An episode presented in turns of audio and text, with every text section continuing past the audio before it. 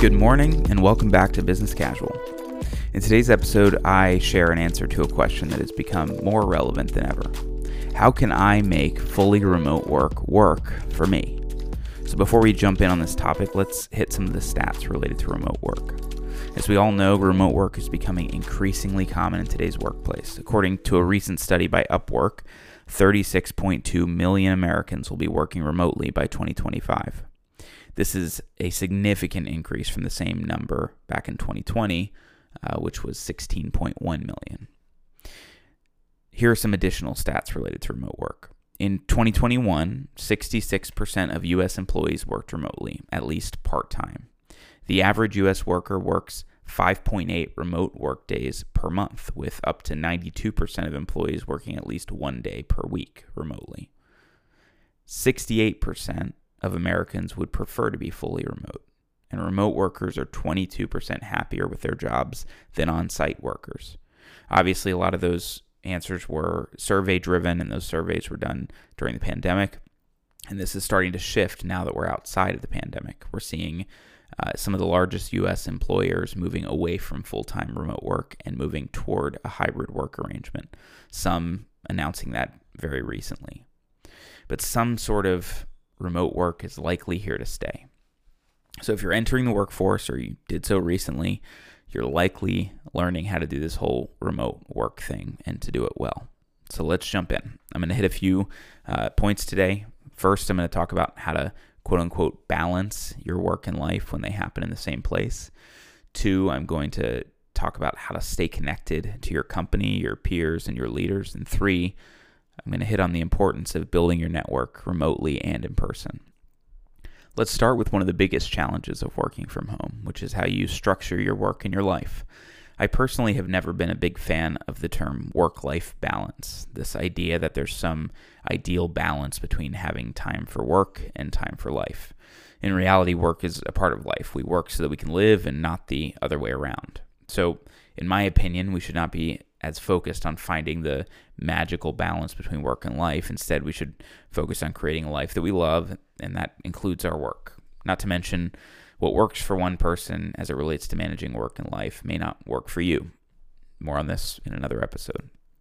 All of this being said, it can be very difficult to mentally and physically separate yourself from the work that you're doing when you're working from home. So, here are a few tips for balancing work and life while working from home. First, set boundaries. It's important to set appropriate boundaries between your work life and your personal life. This can look different for everyone. This may mean setting specific hours during the day when you will work and sticking to those hours. It may mean not checking work emails or messages outside of work hours. Figure out what works for you and don't be afraid to try something new. Second, create a dedicated workspace. Having a dedicated workspace in your home will help you to stay focused and productive when you're working. This could be a home office, a desk in your bedroom, or even just a corner of your living room. But find some place that is dedicated to work and no other purposes if you can. Third, take breaks. It's important to take breaks throughout the day, even when you're working from home.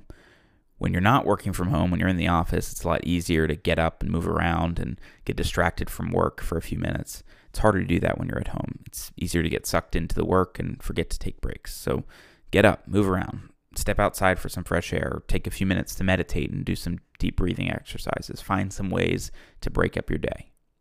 Fourth, take care of yourself. Make sure to eat healthy meals, get enough sleep, and exercise regularly. Taking care of your physical and mental health will help you to be more productive and less stressed, as we talked about in the last episode. Fifth, shake things up. This is really just something that has worked for me in the past. Remote work brings one real built in benefit, which is work mobility. So work from a different room than you normally would. Work outside, work from the beach, work from Italy, work wherever works for you and your company, of course. Find ways to add some variety every once in a while. The bottom line is be intentional about your work and your life. Try new ways of working until you find out what works for you. And when it stops working, try something new. Okay, on to point number two how to remain connected to your company and why it's important to do so.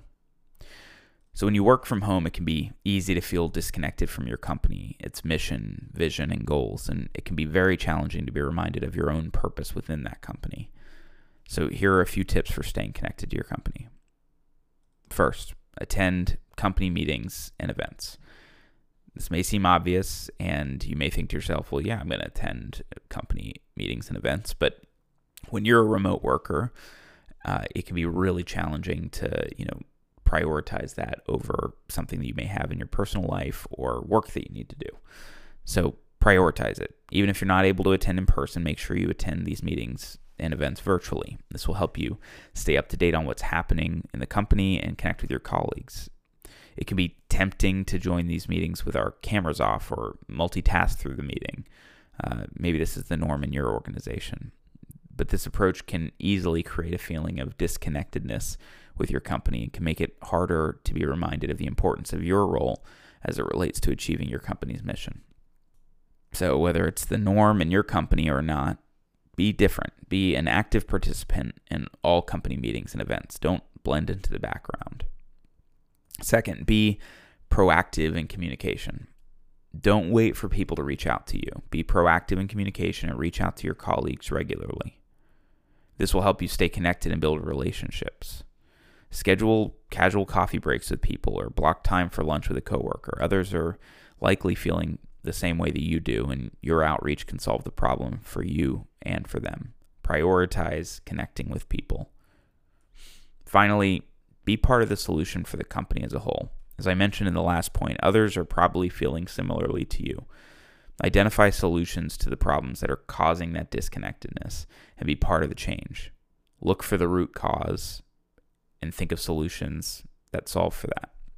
If your company doesn't already have things in place uh, to help virtual employees remain connected, make suggestions or take the lead and start something yourself.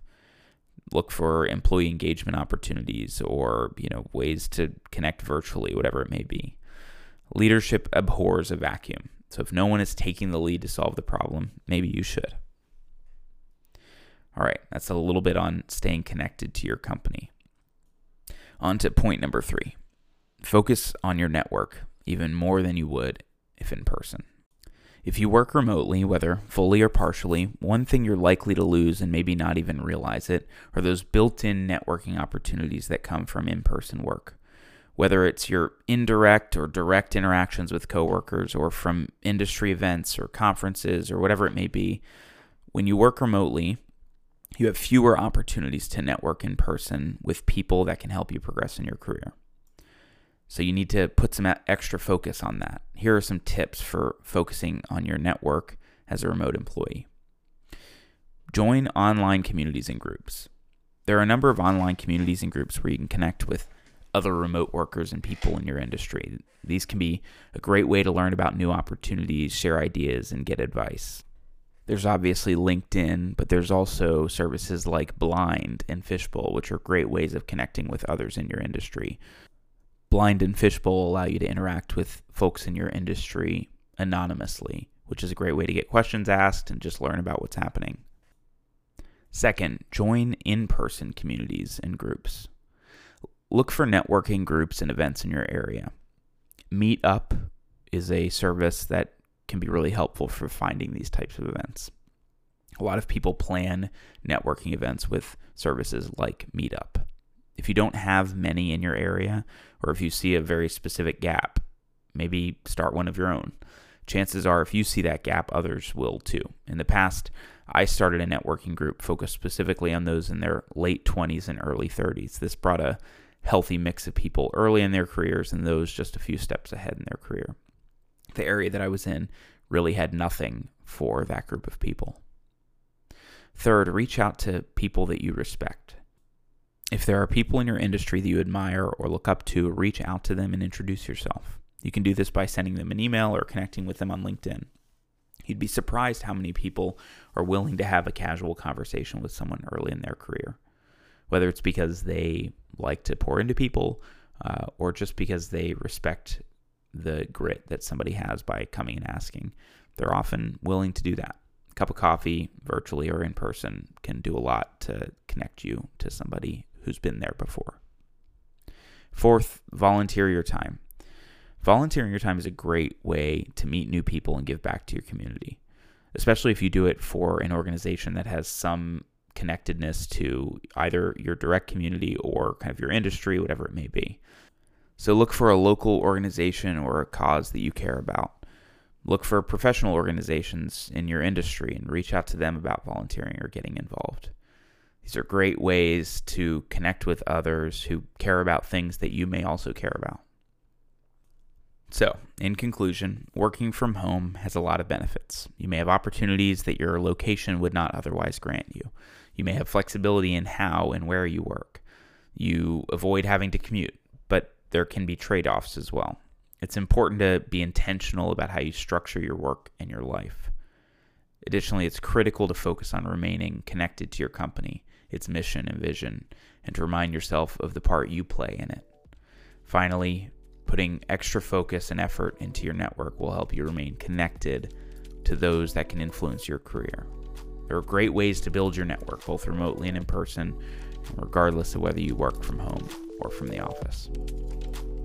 Okay, I think that about does it for this episode of Business Casual. I hope you've enjoyed it and found these tips related to working remotely to be helpful. If you have comments, suggestions, or if you want to have your question answered on a future episode, message me on Instagram at Business Casual Show or send an email to businesscasualshow at gmail.com.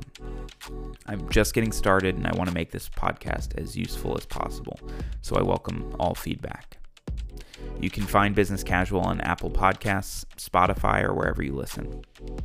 Business Casual. It's business, but casual.